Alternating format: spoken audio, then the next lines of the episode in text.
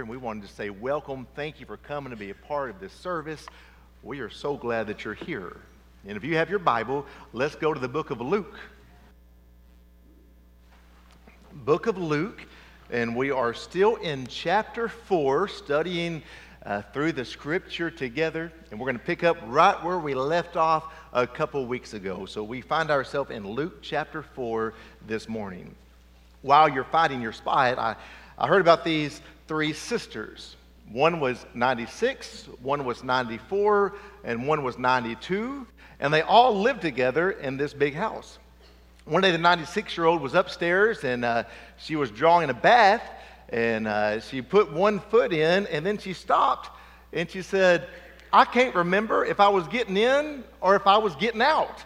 and so she hollered down and then the 94 year old said, Well, hang on a second and I'll come help you. And she started climbing up the stairs and she got halfway and she stopped and she said, I can't remember if I was going up or if I was coming down. The 92 year old, she laughed and she said, I hope I don't ever get as bad as you guys. And she knocked on wood for good luck. And she said, I'll come help both of you as soon as I see who's at the door.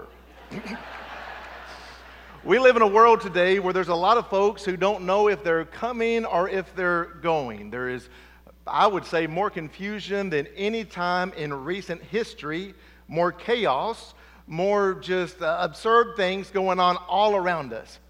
We live in a world that is full of relativism and acceptance. Relativism means that your knowledge, your, your morals, they exist only in relation to culture only in relation to the time that you live in history. In other words, there's no absolute standard, there's no absolute right and wrong. What's good for you may not be good for me. That view of life affects every other aspect of our living. It affects our legal system, it affects our morality, and it certainly affects our theology years back when Oprah was really big. Y'all remember Oprah? You watched Oprah a little bit?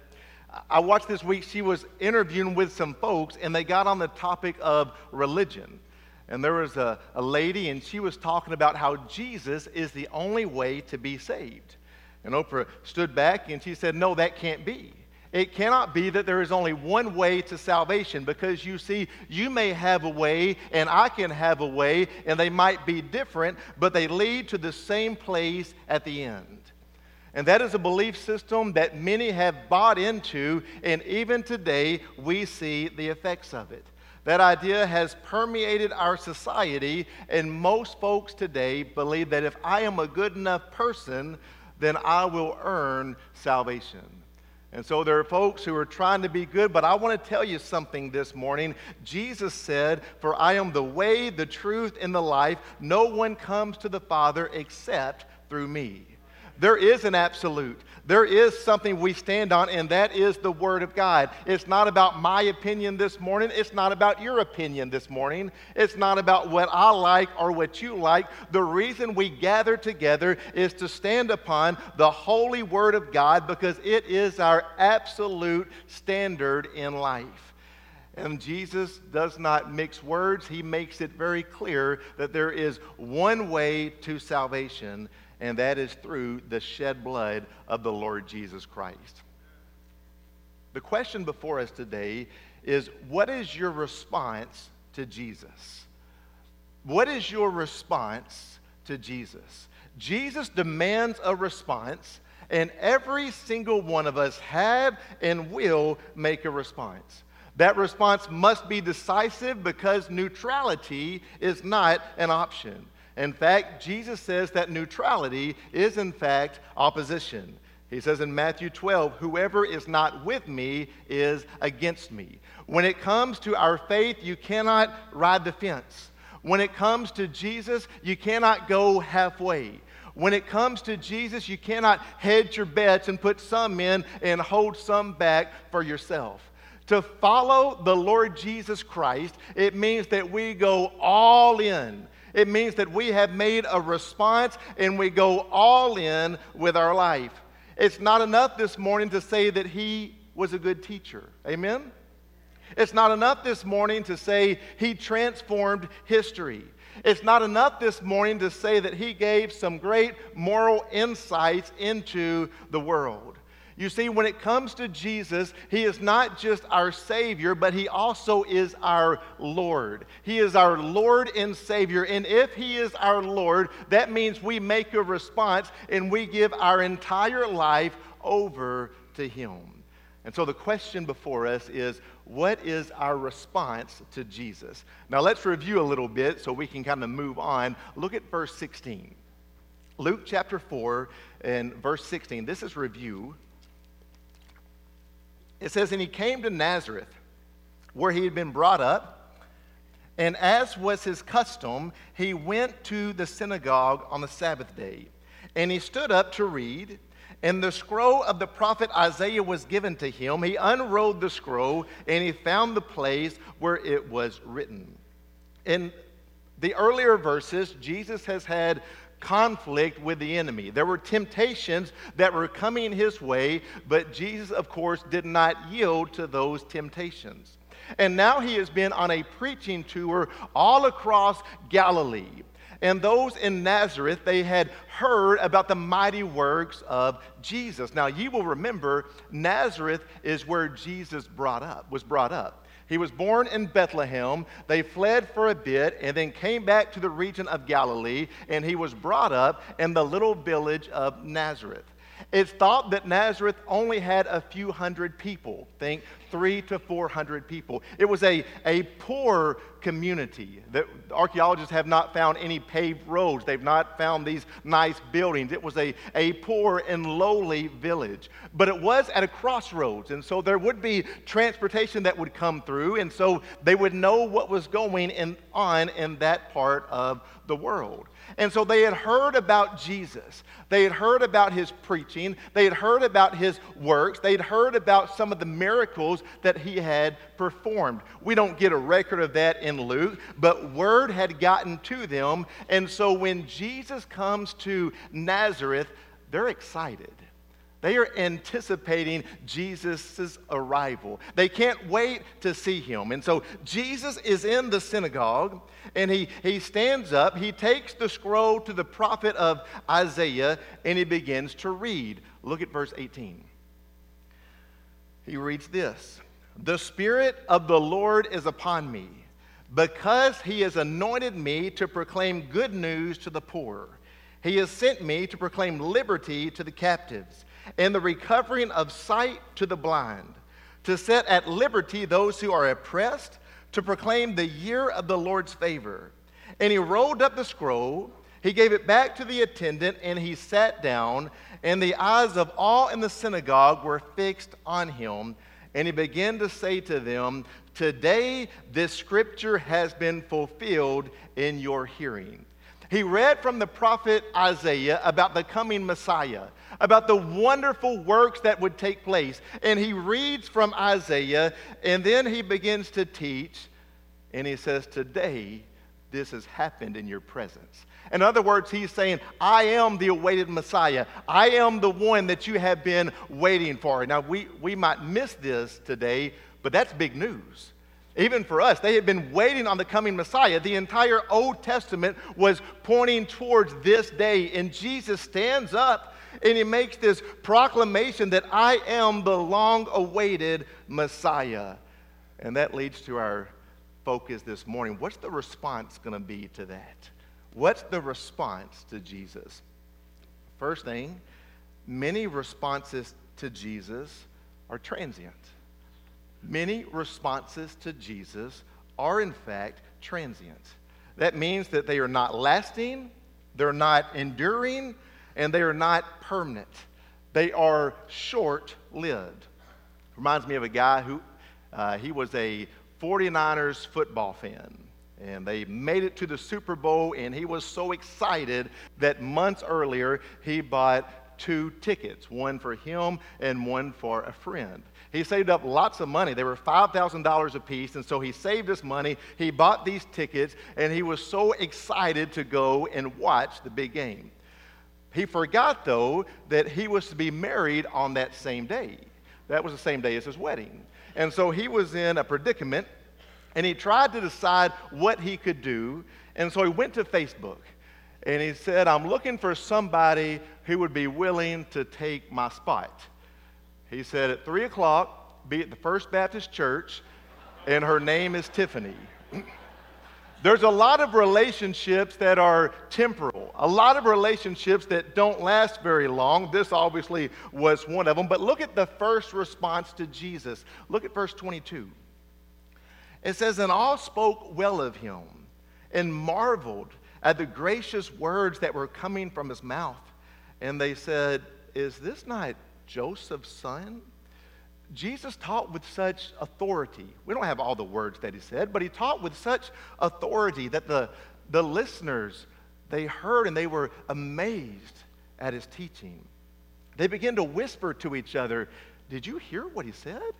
I've never heard someone speak like that. He speaks in such a, a gracious way. He speaks with, with such power. He speaks with such authority. Can this be Jesus? Can this be the, the son of, of Joseph?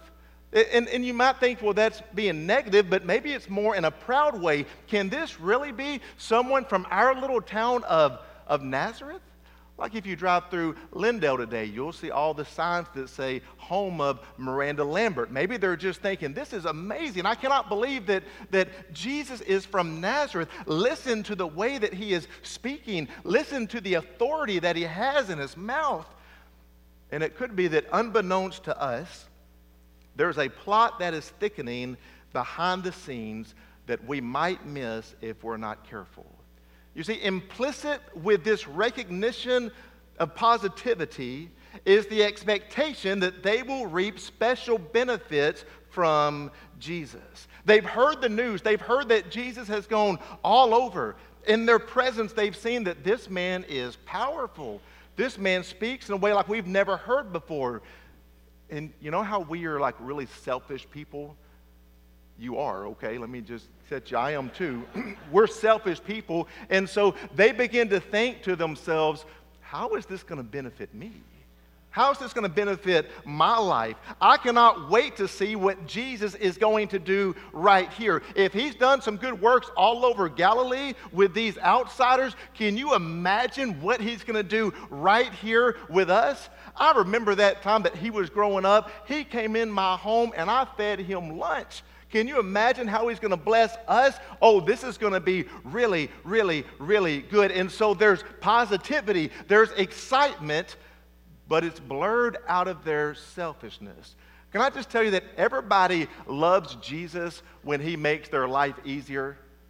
Don't we? We love Jesus when he makes our life easier. And oftentimes, when you look through your Bible, you're going to find that initially there is a positive experience with Jesus. But that positive experience is short lived. Can I give you an example of this? I think there's lots of them. But one example of this, the most detailed example, is as the crucifixion of Jesus is drawing nearer the Lord comes into the town, and you'll remember there are the folks, and they, they are standing up and they're screaming, Hosanna, Hosanna, Hosanna, and they're waving these palm branches. There's a, a positive energy that's coming with Jesus. They're excited because Jesus has come. But just a few days later, what do those same crowds say? Crucify him, crucify him, crucify him. They went from one extreme to the polar opposite extreme. What happened in this example? Well, Palm Sunday, Jesus approached into Jerusalem, and there were several things that were going on. The Jews found themselves under heavy Roman oppression. There were taxes, restrictions, and executions by means of crucifixion. The Jews were looking for someone. They wanted a king. They wanted a political leader. They wanted someone with power who would set them free. And they were aware of Jesus. They had heard that Jesus had restored the sight to those who were blind. They knew that he had healed the ones who could not walk, and now they see them all over running around and jumping and dancing. They know the power of Jesus. They knew that he took a little boy's lunch And with that lunch, he fed a multitude thousands and thousands of people. Think 15, 20,000 people. And word like that travels so quickly. Everybody knew what Jesus had done. And then there's that guy, Lazarus. He was dead. And when I tell you he was dead, I mean he was dead, dead, dead. He'd been dead for a long time. His body was beginning to decay. But we saw him at Walmart last week. And he's up and he's shopping and he's pushing that cart. And I was thinking he was dead, but now he's alive. How does that happen? And the word is that Jesus brought him back to life. And when Jesus teaches, because he goes all over the synagogues, when he teaches, there's so much power and authority. We have never heard anything like it before in our life. And so, surely, Jesus is going to be the one who will set us free.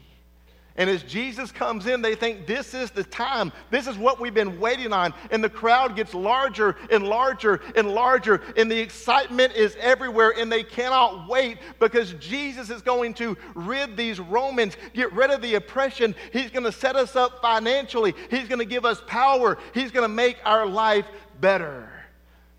But something strange happened.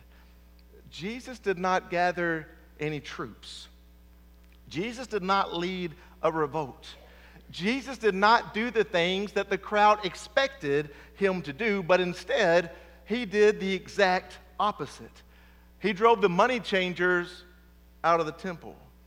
He taught that giving out of poverty is better than giving out of abundance. He taught that in order to be great in this world, you must be a servant. He did everything that the people did not want him to do, and because of this, the cheering stopped. You see, it's amazing in life that when things go our way, we are so quick to cheer, we're quick to be excited, we're quick to be amused. But listen to me, what about when things don't go your way in life? When things don't go your way in life, then what's your response to Jesus? What about when you look at life and it just didn't turn out the way you had hoped it would? Then what's your response to Jesus? What about when you get a call from the doctor and he says, We need to talk because the news is not good and the prognosis is not long? Then what's your response to Jesus? What about when you've been working so hard for that promotion at your job and you are just doing everything that you can but the promotion goes to someone else, then what's your response to Jesus? What about when life is just hard and you're trying to make the bills meet and you're trying to do everything you're supposed to do right, but it's just really, really difficult? And you look at others and their life seems so easy, but your life really seems hard. When you find yourself there in life, what is your response to Jesus? Too often, the cheering comes to a stop because there's a heart change. And words of adoration and praise, they quickly fade when you face life as it actually is. Often our wants and our desires blur our vision to our real needs. The people need a Savior, but they want a political leader. Today, the same thing happens to us. Listen, if you perceive that your greatest need is financial, then you will look through the Bible and you will find verses that try to help you financially, and you'll miss the point of Jesus. If you perceive that your greatest need is health, then you will twist Scripture and find a way to have long lasting health, and you'll miss the point of Jesus. If you believe that our greatest need is social justice, then you will bend Scripture and you will look for a revolution. But listen, your greatest need is not financial. Your greatest need is not your health. Your greatest need is not some social revolution. Your greatest need is a Savior. Amen? Your greatest problem is sin, and the answer to that is a Savior, and that is from the Lord Jesus Christ. And too often, folks miss that, and they want to be so excited when their life is going down the track they want. But when things get off the rails, then they leave Jesus so quickly. Cheering, praising, exalting, but then the cheering stopped. Back in Luke chapter 4, They expect Jesus to do some great things. He's worked good all over Galilee. Now it's our turn. And so they begin to talk, they begin to whisper. They're excited about what's going on, but it doesn't last. Next thing I want you to see is many responses are tainted. Tainted. Look at verses 23 and 24. it says, And he said to them, Doubtless you will quote to me this proverb Physician, heal yourself. What we have heard you did at Capernaum, do here in your hometown as well. And he said, Truly I say to you, no prophet is acceptable in his hometown. Everything seems to be going well. Let me ask you this Have you ever been in a, a worship service and it was like boring and dead? You can be honest in church, we have, haven't we? I mean, you've experienced that, I've experienced that. This one is not like that. Jesus is teaching, everybody's on the edge of their seats, nobody's asleep. You know, that's, that's a victory. When you're preaching and folks are not asleep, that is a huge victory. And I think most of you look awake, so we're going to call this a victory. But things are going really, really well in life. People are excited, they're anticipating what's to come next. But then it's like Jesus throws a big wrench in the midst of things. That there's all these amens. People are saying amen, glory, hallelujah. They're, they're going, but everything changes based upon the words of Jesus. You would think that Jesus squanders this incredible opportunity before him. But you know what Jesus is not? Jesus is not like a lot of churches today. There's a lot of churches today, and they will do whatever it takes to draw a big crowd. You want some smoke, some fog? We'll fog it up in here. You want me to preach for 10 minutes? We'll preach for 10 minutes and I'll stop. You want this type of music? We'll do it. You want churches will do anything to give the people what they want. You know what Jesus does? He gives the people what they need, He doesn't give them what they want. And so here they are, and they're going through, and they're excited and they're happy. And Jesus says, No, no, no, you're missing the point. See, I know what you're thinking. I can see through the outside, I can see through the fake smiles. I know that you are missing the point on this. And Jesus realizes that he is on a divine mission from God. When you're on a divine mission from God, all of a sudden everything else is secondary. He doesn't have to have everybody like him in life. Amen? Everybody's not going to like you. Everybody's not going to like what you do. But if you're doing what God has called you to do, then you are right where you need to be. And so Jesus is walking with authority because he knows that he's in the center of the will of God. He's on a divine mission, and that mission is to advance the kingdom of God. And I'll just remind you, you and I, we have the same mission in life. So he sees past the ulterior motives. We don't have time to look at this, but in John chapter 2, the Bible says that there are some and they believed in Jesus, but then it says that Jesus did not believe in their belief. They believed, but it wasn't a true belief. It wasn't a genuine belief. It was a superficial, shallow belief, and it was not enough for them. And that's kind of what we see here in Luke chapter 4. We see that their, their view is tainted because they want to see signs, they want to see wonders, they want to see miracles, they want the benefits, but they have a misinformed understanding of the work and the mission of the Lord Jesus Christ. Go to Matthew chapter 16. Matthew, Matthew chapter 16 verses 24 and 25. The question before us is what's your response to Jesus?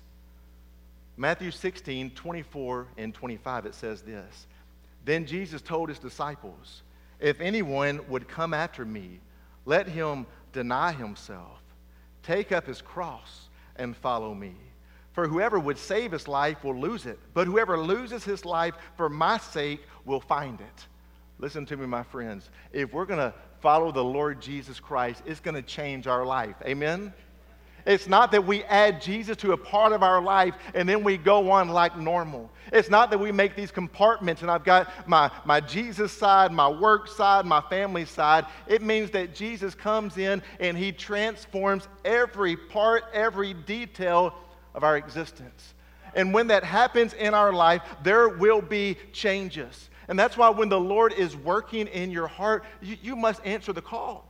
What's your response? You must surrender. And, and that's something that you've got to do with a full heart. You know what I'm not going to do? I'm not going to have Brother Aaron come up here and sing 20 stanzas of a song. I'm not going to try to play on your emotions to make a decision for the Lord Jesus Christ. If God's working in your heart, then you better answer that. You better think about it. You better count the cost.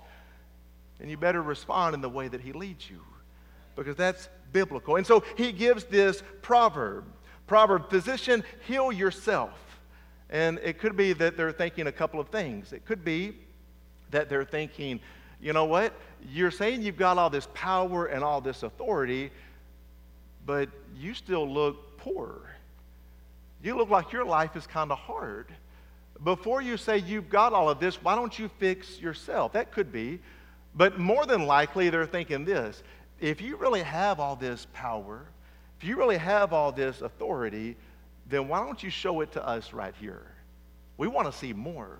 We want to see what you're going to do for us, what you're going to do in our life. And Jesus continues. Look, verse 24. And he said, Truly I say to you, no prophet is acceptable in his hometown. Jesus has come to Nazareth not to put on a show for his friends and his neighbors. He's reminded that prophets throughout the entire Old Testament, they are not accepted in their hometown. That's true for Isaiah, it's true for Jeremiah, it's true for Ezekiel and Micah and Amos. God's message is often met with rejection. Now look at verse 25. But in truth, I tell you, there were many widows in Israel in the days of Elijah, when the heavens were shut up, three years and six months, and a great famine came over all the land. And Elijah was sent to none of them, but only to Zarephath in the land of Sidon, a woman who was a widow.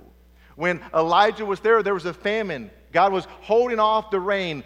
Elijah did not go to the Jewish people, he went to an outsider. He went to an outsider, and do you remember? She had no food. She had no food, and Elijah said, Can I have a little bit of food?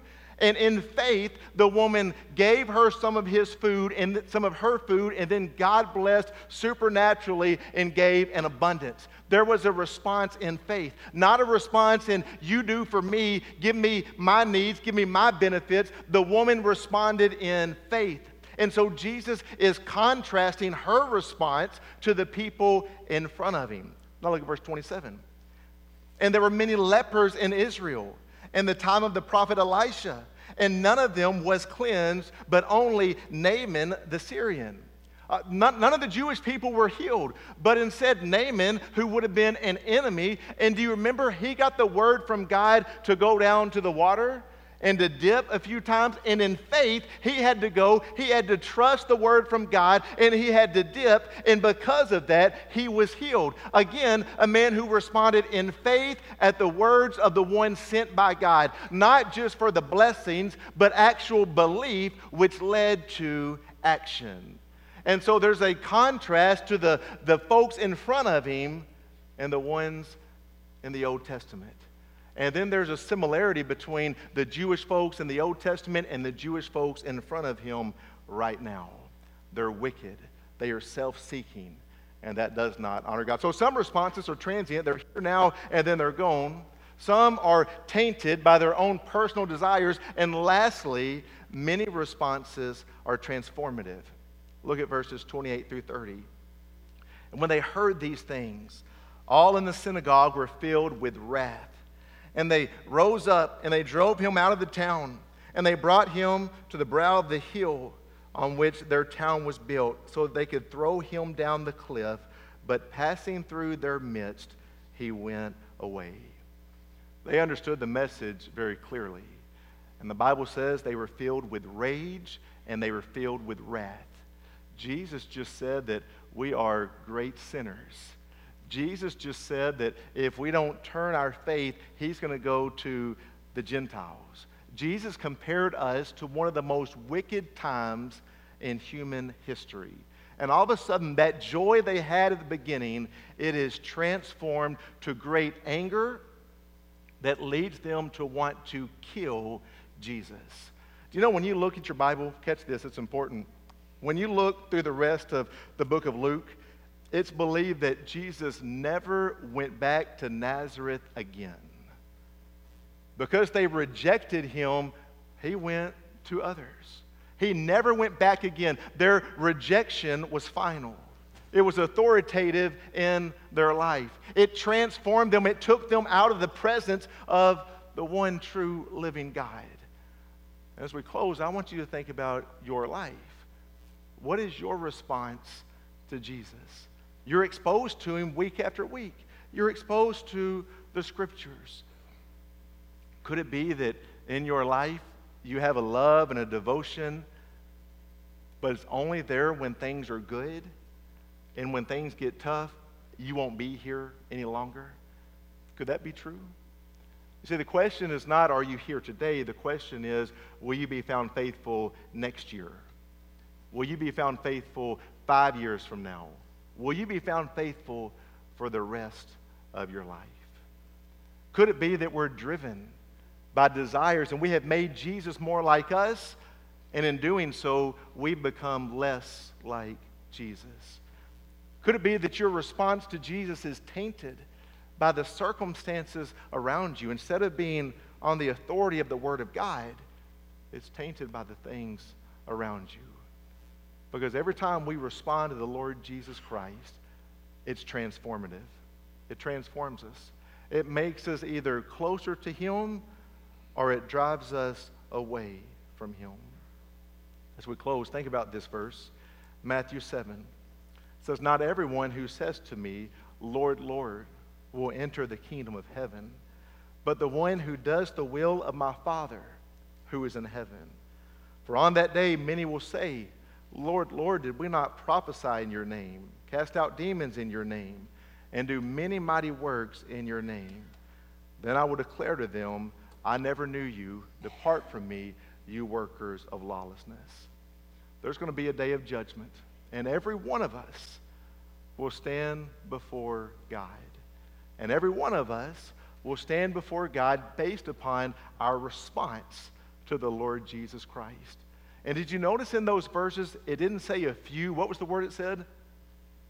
Many, a, a lot. There will be many who will say, Lord, but we did a lot of good things. Lord, we were faithful in church. Lord, we preached, preachers, we taught a life group, we drove a bus, we did all these mighty works. And then he will say, Depart from me, for I never, I never knew you. You never responded. You never had a genuine relationship with me. Do you know, as a preacher, what, what I want more than anything? I want to make sure that in this room we have a proper relationship with the Lord Jesus Christ. Can you imagine on that day when you could hear those words, Depart from me, I never knew you. There's no second chance. There's no do over. There's no try again. The time has come, the time has gone. Your response is not adequate, and you will be separated from God for all of eternity. That's what the Bible says. So we've got to make sure that we have responded in the way that the Lord has led us. There's a lot of disciples later on in the book in John 6, and Jesus did not play their games, and so the Bible says they begin to leave. And Jesus turns to them and he says, Do you want to go away as well? Do you want to leave me too? And Simon Peter answered, Lord, to whom shall we go? For you have the words of eternal life. And we have believed and we have come to know that you are the Holy One of God. Lord, we come to you and we ask, God, that that would be true of our life. Lord, that there will be many who will come, many that will leave. But Lord, that we would be found faithful. Lord, to whom shall we go? You have the words of eternal life, and we have believed and have come to know that you are the Holy One of God. Lord, I pray that in this moment right now, we will look at our life. We'll begin to evaluate our response to you. Lord, if there's anyone here who has responded inadequately to your calling. Lord, I pray that today is the day of salvation. I pray that there will be hearts this morning that you are calling, God, hearts that you're calling to be saved. and there will be an answer, a response. Lord, for those of us who are saved, I pray that we'll realize that you come to transform our lives. Our life won't necessarily be easy because we follow you, but we will have joy. We will have peace. We'll have purpose. We'll have a reason to live. And so, Lord, I pray that you'll put on our hearts that we are on a mission, a divine mission to advance your kingdom.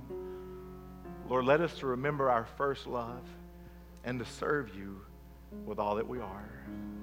Lord, if there's someone who's looking for a church home and this is the place, I pray that they will respond, God. They'll respond faithfully. We're just asking for obedience. Lord, we love you. We thank you for your many blessings. In Jesus' name, amen. Let's stand and sing together.